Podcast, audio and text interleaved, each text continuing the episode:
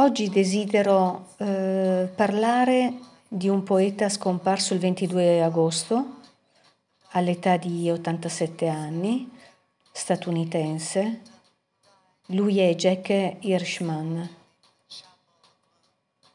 È stato molto vicino alla Beat Generation, ma ne fu anche molto critico a tutti i salotti letterari a cui lui partecipava, a un certo punto preferisce eh, frequentare e conoscere a fondo le periferie, le piazze, i centri sociali, le scuole, le carceri. Vuole avvicinarsi alle vere persone, alla vera umanità.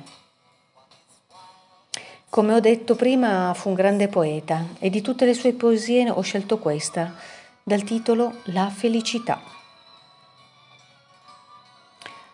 C'è una felicità, una gioia nell'anima che è stata sepolta viva in ciascuno di noi e dimenticata. Non si tratta di uno scherzo da bar né di tenero intimo umorismo, né di amicizia affettuosa, né un grande, brillante gioco di parole.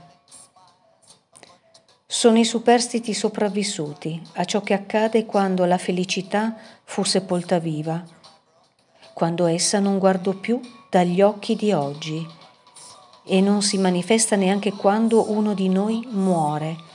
Semplicemente ci allontaniamo da tutto, soli, con quello che resta di noi, continuando ad essere umani, senza essere umani, senza quella felicità.